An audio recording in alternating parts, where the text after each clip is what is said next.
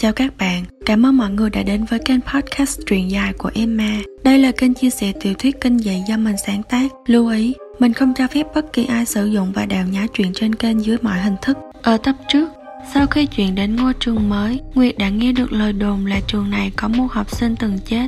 Đồng thời, khi đi trực nhật vào sáng sớm, cô thấp thoáng thấy bóng một ai đó đứng giữa lớp học. Chúng ta sẽ cùng tiếp tục những diễn biến tiếp theo của câu chuyện. Chương 3 Vệt phấn trên bảng đen khi trở về lớp, trên chiếc bảng đen có một dòng chữ ai đó đã viết lên từ lúc nào.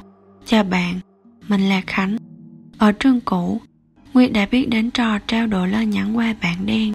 Có thể xem như đây là một truyền thuyết đô thị được đám học sinh ưa chuộng. Ví dụ như, mình là AA học lớp BB, có thể giấu thông tin hoặc mạo danh nếu thích. Muốn làm quen với bạn ee học lớp XX, điều này có thể tránh được tình huống ngại ngùng khi đối mặt trực tiếp. Hơn nữa, người ta nói rằng nếu như nhận được lời đáp lại, thì cả hai sẽ có một tình bạn rất vững bền. Vào thời điểm này, hình thức trao đổi chính của đám học sinh là trò chuyện trực tiếp hoặc điện thoại cục gạch. Internet tuy đã có nhưng rất ít khi có cơ hội sử dụng trừ khi ra quán net. Việc trao đổi qua bảng đen thế này có thể xem như là một xu hướng đang rất được các trường học ưa chuộng. Đa phần diễn ra vào giờ vệ sinh lớp học. Nguyệt Khâm hở trả lời, cô nghĩ rằng đây chính là chuyện vui nhất từng xảy ra kể khi cô theo học ngôi trường này. Chào bạn, mình là Nguyệt, vừa chuyển đến đây. Khi Nguyệt viết xong, cô rời khỏi phòng để người kia có thể đọc được câu trả lời của mình. Quen được một người bạn ở trường mới là điều cô luôn kỳ vọng. Dù sao, không ai muốn là kẻ cô đơn trong một tập thể hết. Khi Nguyệt quay trở về lớp, câu trả lời đã nhanh chóng được viết lên. Mình biết, rất vui khi được gặp bạn. Cô vừa định trả lời thì đã có hai học sinh trong lớp đến. Một người là lớp trưởng Gia Bảo và người còn lại là Lan Tâm. Gia Bảo trông khá cao to, còn Lan Tâm là một cô nàng xinh xắn với mái tóc đen dài mượt mà xõa ngang vai. Theo như đánh giá ban đầu của Nguyệt, có vẻ như đây là hai người nằm ở tầng lớp trên. Lớp học cũng như một xã hội thu nhỏ. Có người nằm ở địa vị cao và cũng có kẻ ở dưới đáy. Việc phân tầng này khá phức tạp dựa trên nhiều yếu tố như ngoại hình, thành tích học tập, tính cách và khả năng ngoại giao của mỗi người. Người thuộc tầng lớp nào thì sẽ luôn toát ra khí thế của tầng lớp đó. Người đối diện khi tiếp xúc đều có thể đánh hơi ra được. Nguyệt có ngoại hình trung bình khá, thành tích học tập cũng chỉ bình bình. Cho nên cô nằm ở tầng lớp giữa, không quá nổi bật nhưng cũng không phải là cái đích để nhiều người nhắm đến. Có điều cô hơi hướng nội, cũng không mấy hoạt ngôn. Người bạn thân nhất của cô chính là em gái song sinh. Em gái Nguyệt tên là Minh Nhật, là thái cực đối lập hoàn toàn. Con bé có tính tình cởi mở, biết cách ăn mặc và học hành cũng rất tốt. Ngày đó, mẹ Nguyệt nặng nặng muốn được nuôi Minh Nhật, nhưng Nhật lại chọn theo ba.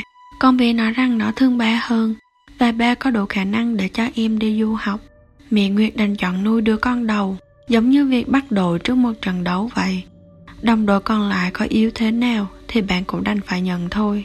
Ở trường mới của Nguyệt, học sinh khối 12 gần như phải học hai buổi sáng và chiều cả tuần.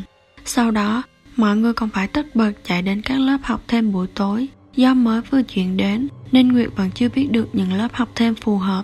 Trưa hôm đó, khi tan học, Nguyệt lại nhìn thấy chú cuốn màu nâu hôm nọ. Nó nằm dưới một tán cây ở trước nhà thờ, bên cạnh hàng rào cây ắt ó. Nguyệt cầm mẫu bánh mì buổi sáng mình ăn dở mang đến cho nó. Con chó gầy ấy thích thú liếm vào tay cô. Nguyệt cứ vuốt ve nó cho đến khi cô nhận ra. Cổng trường bây giờ vắng lặng, mọi người đã về nhà hết. Khi Nguyệt định đứng dậy ra về, cô chợt nghe thấy tiếng vài người nói chuyện.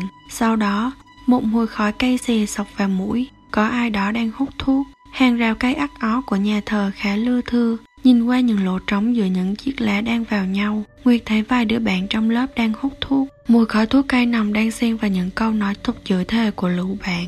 Đó là tuổi Gia Bảo, Lan Tâm và bốn năm đứa khác. Tuy là lớp trưởng nhưng Gia Bảo lại không phải là kiểu người nhiệt tình và có sự quan tâm đến bạn bè. Qua ngày học đầu tiên, Nguyệt có thể nhận thấy cậu ta học rất tốt, Lan Tâm cũng có vẻ là người học hành không tệ. Cô khá ngạc nhiên khi cả hai người lại dính vào thói xấu này. Việc học sinh hút thuốc tất nhiên là trường cấm tiệt, còn có thể bị hạ hành kiểm. Chú chó nâu dưới chân Nguyệt đột ngột sủa lên hai tiếng để gây sự chú ý khi thấy cô bắt đầu lơ đễnh. Điều này khiến cho những người bên trong hàng rào nhìn ra ngoài. Bọn nó giật mình chột dạ khi thấy Nguyệt bắt gặp. Gia Bảo đột ngột bước ra rồi nói Thấy rồi thì đừng có mà nói cho ai biết Nguyệt tất nhiên là sẽ không hơi đau lo chuyện bao đồng. Cô không có nhu cầu mách liệu với thầy cô về những vấn đề cá nhân của bạn học. Những tưởng chuyện này chỉ trôi qua như một chuyện còn con. Nhưng không ngờ, chiều hôm ấy, đám của Gia Bảo và Lan Tâm lại bị kéo lên uống trà ở phòng giáo vụ. Có ai đó đã tố cáo bọn nó hút thuốc. Thầy tổng phụ trách của trường khi xét cặp đột ngột, còn tìm thấy mấy bao thuốc lá và một cái hộp quẹt. Nhân chứng vật chứng có đủ. Cả đám bị lôi lên phòng giáo vụ mắng cả buổi chiều thậm chí còn thông báo cho phụ huynh và lập bản kiểm điểm.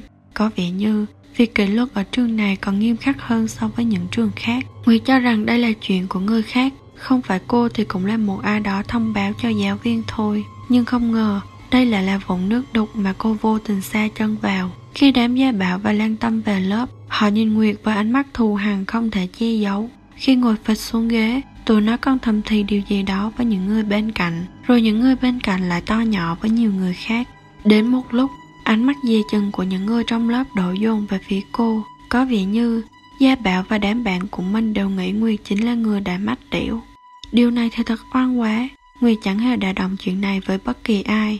Y thu cũng nhận ra được. Cô nói với nguyệt tốt nhất là bạn nên đề phòng tuổi thằng bảo điều mà y thu nói có cơ sở hẳn hoi và chỉ khi nếm mùi Nguyệt mới nhận ra rằng Gia Bạo lẫn Lan Tâm còn tệ hơn cả những gì cô nghĩ. Chiều hôm đó, sau tiếng chuông tan học, khi Nguyệt cất vào cặp cuốn sách cuối cùng trên bàn, Gia Bạo đã tiến đến bàn của cô. Những người khác thì quay một vòng tròn xung quanh.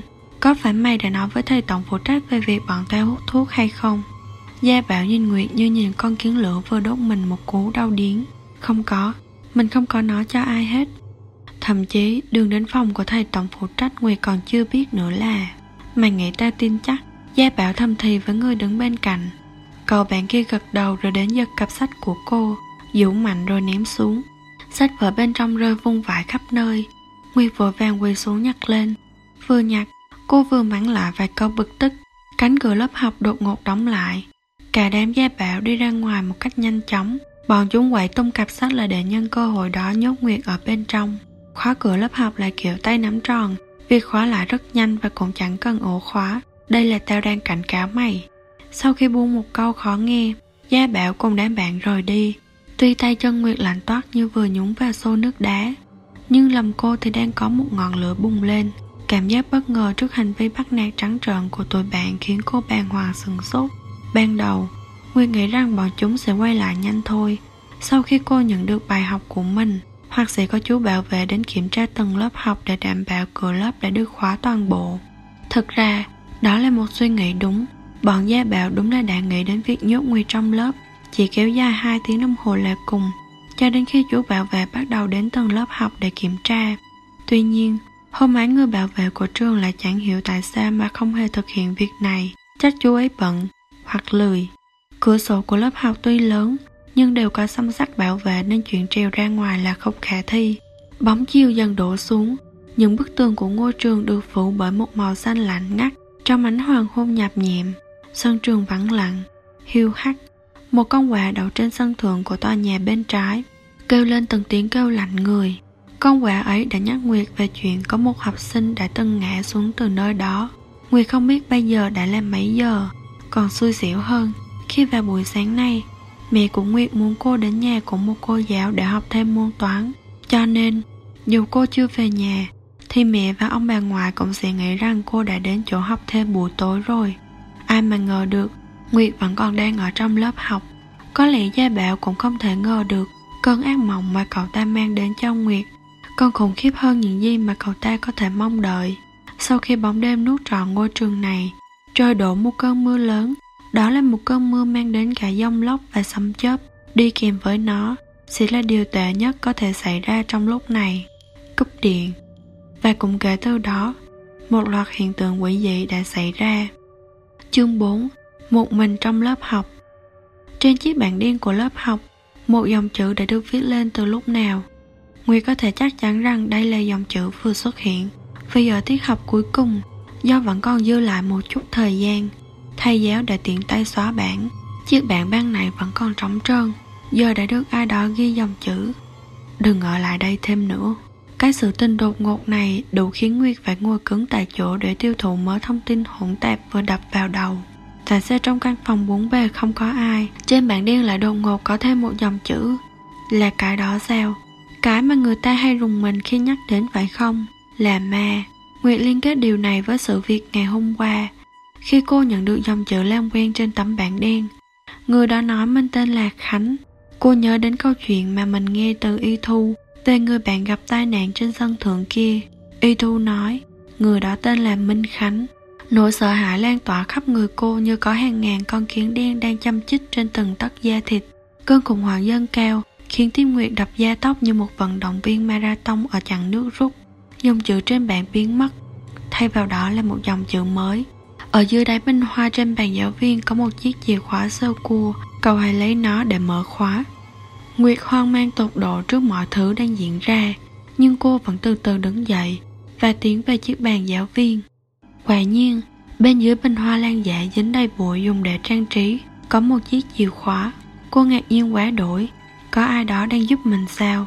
Thinh linh, vào lúc này, Nguyệt bỗng nghe thấy tiếng của một người phụ nữ từ bên ngoài, không phải là giọng nói bình thường, mà là một tiếng rên. Một tiếng rên nghe xa xăm không rõ hướng phát ra. Thật khó để diễn tả thứ âm thanh mà Nguyệt đang nghe thấy, giống như tiếng ai đó đang đớp hơi lên do ngạt thở. Cũng giống như có người đang rên rỉ đầy tuyệt vọng trong cơn đau đớn. Nhưng tóm lại đó là một âm thanh rùng rợn để nghe trong cái bầu không khí này. Cùng với âm thanh khó hiểu đó là tiếng xuyên xoẹt vang lên từ xa xa, hình như có ai đó đang ở trong ngôi trường này. Mau chạy đi, nhanh lên. Dòng chữ trên bảng đen lại tiếp tục xuất hiện một lần nữa. Nguyệt không còn chần chừ, cô vội vã đút chìa khóa vào tay nắm cửa, rồi dùng hết sức bình sinh chạy ra ngoài cổng trường. Nhưng lướt qua khóe mắt, cô vẫn thấy có một hình ảnh, giống như có ai đó, giống như có ai đó đang treo cổ lắc lư trên thanh sàn ngang học thể dục dần giữa sân trường chương 5 người bạn duy nhất sáng hôm sau nhưng sự việc hải hùng kia dường như chỉ là cơn ác mộng mà Nguyệt trải qua trong một đêm say giấc nồng. Nhưng rồi khi không nhìn thấy chiếc cặp sách của mình, hiện thực mới tác cho cô một cú đau điếng. Những gì xảy ra đêm qua đều có thật. Cô bị bạn học bắt nạt là thật Hồn ma tên Khánh giao tiếp với cô qua tấm bảng đen là thật Cô nhìn và nghe thấy những hình ảnh quỷ dị của một người phụ nữ cũng là thật theo như cô nghĩ Người bạn trong tấm bảng đen đã muốn cô chạy trốn khỏi một thứ gì đó. Mà đó là gì mới được? Nguyệt nằm vật ra giường. Ước gì hôm nay không phải đi học thì hay quá. Hoặc ước gì cô được về Sài Gòn. Được trở lại nhà cũ thì tốt không gì bằng. Nhưng ước thì chỉ ước vậy. Nguyệt vẫn phải đứng dậy thay quần áo, mượn của ba ngoại một chiếc túi vải, rồi bỏ tạm mớ sách vở vào. Cô lại đạp xe lên đường, băng qua những mớ sương mù lạnh lẽo để đến ngôi trường nằm trên đỉnh đồi kia. Một ngày nữa lại bắt đầu. Cuộc sống khủng khiếp nhất có thể đến với một học sinh, đó là bị nhiều bạn học trong lớp vùi dập. Nguyệt chỉ có thể lơ mơ nhận ra điều này khi cô nhận lại ánh mắt xua đuổi và chán ghét từ một vài người bạn lúc cô cười để chào họ. Có vẻ việc nhốt cô ở trong lớp vẫn chưa khiến cơn giận dữ của Gia Bảo và những người bạn ngôi ngoài. Hơn nữa, ngoài việc đám Gia Bảo kích động cả lớp, thì chẳng ai thích một đứa mát lẻo hết. Lúc này, chỉ có Y Thu là đối xử tử tế hơn với cô, nhưng Y Thu lại dường như đang ôm ấp nhiều nỗi phiền muộn của chính cô ấy. Nên Nguyệt cũng không cảm thấy khá hơn là bao. Trong lúc học, khi nhìn vào chiếc bàn đen, Nguyệt lại bỗng nhớ đến người bạn kỳ lạ kia của mình. Sau khi tâm trí cô đã tiêu hóa xong sự rung rợn và có phần kinh hãi về người bạn này, thì Nguyệt bỗng dấy lên một sự hứng thú kỳ lạ. Chắc có lẽ điều này nảy sinh do sự cô đơn của cô khi bị bạn bè trong lớp cho ra rìa. Cô có thể nhận thấy rằng hồn ma này không hề có ác ý. Thậm chí, đây có thể xem như là một người đã cứu cô khỏi cái đêm ác mộng hôm qua. Nguyên buổi sáng hôm đó, Nguyệt bỏ chữ được chữ không vào đầu. Cô vốn không phải là người có khả năng học hành xuất sắc gì cho cam. Vì thế nên lúc cô giáo môn vật lý gọi Nguyệt lên bảng để giải bài tập, cô nắm chắc sự mù tịt trong tay, rồi đứng bối rối trên bục giảng, bị bạn bè chán ghét đã đành. Lại còn thêm cái chuyện học dốt thế này thì thật xấu hổ không thể tả. Vào lúc này, trên bảng đột ngột xuất hiện một bài giải. Nguyệt nhìn thấy nó mà giật mình đến hốt hoảng. Cô nhanh chóng nhận ra đây chính là bài giải cho bài tập mà cô đang làm. Theo như thái độ bên thản của cả cô giáo lẫn bạn bè bên dưới, thì Nguyệt có thể khẳng định rằng chỉ cô mới có thể nhìn thấy được những dòng chữ này Cô đang được bạn nhắc bài Bài giải này không nhận đúng Mà cách giải lẫn cách trình bày cũng khiến cô giáo bộ môn khen ngợi sau vài lần được nhắc bài một cách tinh vi như thế, Nguyệt có thể khẳng định Khánh là học sinh giỏi đều tất cả các môn. Cô chính thức loại bỏ được cái nỗi sợ hãi mỏng manh giữa mình và người bạn ma kỳ lạ kia. Dù đang sống trong cảnh lạc loài giữa môi trường mới, nhưng trong lòng Nguyệt lại có một sự an tâm đến kỳ lạ. Quả thật, người bạn này đã mang đến cho cô một điểm tựa trong những tháng ngày ở đây. Có lần, Nguyệt hỏi Y Thu về Khánh, cô vẫn cho rằng người này thực sự đã nhảy, chứ không phải là ngã như lời người ta nói. Bạn ấy tên Minh Khánh, là lớp phó học tập năm trước. Y Thu chỉ nói ngắn gọn như vậy. Đâu đó trong trực giác của mình, Nguyên nhận thấy cảm xúc của Y Thu có phần hỗn loạn khi nhắc về Minh Khánh. Bạn ấy ngã từ tầng lầu bên trái thật hả? Mình thấy lan can ở đó khá cao, người bình thường khó mà. Nguy không hề có ý bắt bẻ, cô chỉ muốn hỏi thêm liệu rằng tai nạn ấy có ẩn tình gì hay không. Ý bạn là Minh Khánh tự sát có phải không? Y Thu chặn đứng câu nói của Nguyệt với giọng lạnh ngắt. Minh Khánh không bao giờ lựa chọn cách chết như thế. Nguyệt hơi ngỡ ngàng khi thấy mi mắt của Y Thu bắt đầu ẩn ật nước. Giờ cô mới nhận ra rằng, mối quan hệ giữa Minh Khánh và Y Thu có lẽ còn sâu sắc và phức tạp hơn mình nghĩ. Nguyệt vội vàng xin lỗi nhưng có lẽ cô bạn cùng bạn đã không buồn nói chuyện thêm. Nguyệt đã vài lần hình dung về Khánh trong suy nghĩ của cô. Khánh là một cậu bạn dịu dàng và học giỏi. Cuộc sống cô độc của cô ở ngôi trường này nhờ có Khánh mà dễ dàng hơn rất nhiều. Ngoài những khi giúp Nguyệt giải bài tập trên bảng, Khánh còn hay kể những câu chuyện thú vị. Ngày còn sống, dĩ nhiên rồi. Ban đầu, Khánh khá y dè về lo ngại Nguyệt sẽ sợ mình. Nhưng sau đó, khi cảm thấy cô đã bắt đầu tiếp nhận được, những dòng chữ trên bảng đen từ Khánh lại ngày càng nhiều hơn. Nguyệt cảm nhận được, Khánh thật ra rất cô đơn. Có lẽ là còn cô đơn hơn cả cô. Nguyệt cũng chưa từng đề cập đến việc rốt cuộc là Khánh đã ngã hay nhảy xuống từ tầng lầu bên trái. Thật ra, trong lòng cô vốn đã có đáp án, không cần phải nói thêm lời dư thừa. Chỉ cần biết rằng cậu ấy là một người bạn, người bạn duy nhất ở ngôi trường này có thể hiểu được mình là đủ. Nguy không biết tại sao Khánh lại không liên hệ với Y Thu. Cô cho rằng mối quan hệ giữa hai người khá sâu sắc. Ngoài thái độ kỳ lạ khi trò chuyện về cái chết của Khánh, thì có một lần, Nguy tình cờ thấy trong cục tẩy của Y Thu có ghi dòng chữ bằng viết mật. Minh Khánh yêu Y Thu. Cô nghĩ có lẽ Khánh lo rằng khi liên hệ với Y Thu sẽ làm cho cô ấy sợ. Điều này khiến Nguyệt hơi buồn một chút. Tập hôm nay đến đây là hết. Mọi người có thể đón xem các phần tiếp theo trên kênh podcast truyện dài của Emma. Cảm ơn đã lắng nghe.